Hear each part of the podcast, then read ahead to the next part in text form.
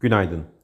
Almanya Başbakanı Olaf Scholz, Almanya'nın gelecek 5 yıl içinde ekonomi kuruluşları ile birlikte iklim koruması ve yenilenebilir enerji için 600 milyar euro yatırım yapılacağını açıkladı. Gazprom, Avrupalı birçok büyük enerji şirketine mücbir sebep bildirirken elinde olmayan koşullardan dolayı gaz tedarikini sağlayamayacağını belirtti. Merkezi yönetim bütçe dengesi geçen yılın aynı ayında oluşan 25 milyar TL'lik açığa karşılık bu yıl Haziran ayında 31 milyar TL açık verdi. Kur korumalı mevduat hesaplarına yapılan transferler Haziran ayında 16.1 milyar TL oldu. Bugün yurt içinde önemli bir veri akışı bulunmuyor.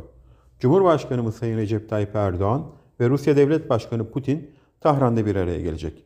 Yurt dışında İngiltere'de işsizlik oranı, Avrupa bölgesinde tüketici fiyat endeksi verileri takip edilecek.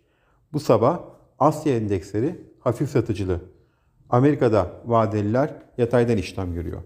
Borsa İstanbul'da dünkü yükseliş, tepki yükselişi sonrasında bugün yurt dışı piyasalara paralel olarak yatay bir açılış öngörüyoruz. İyi günler, bereketli kazançlar.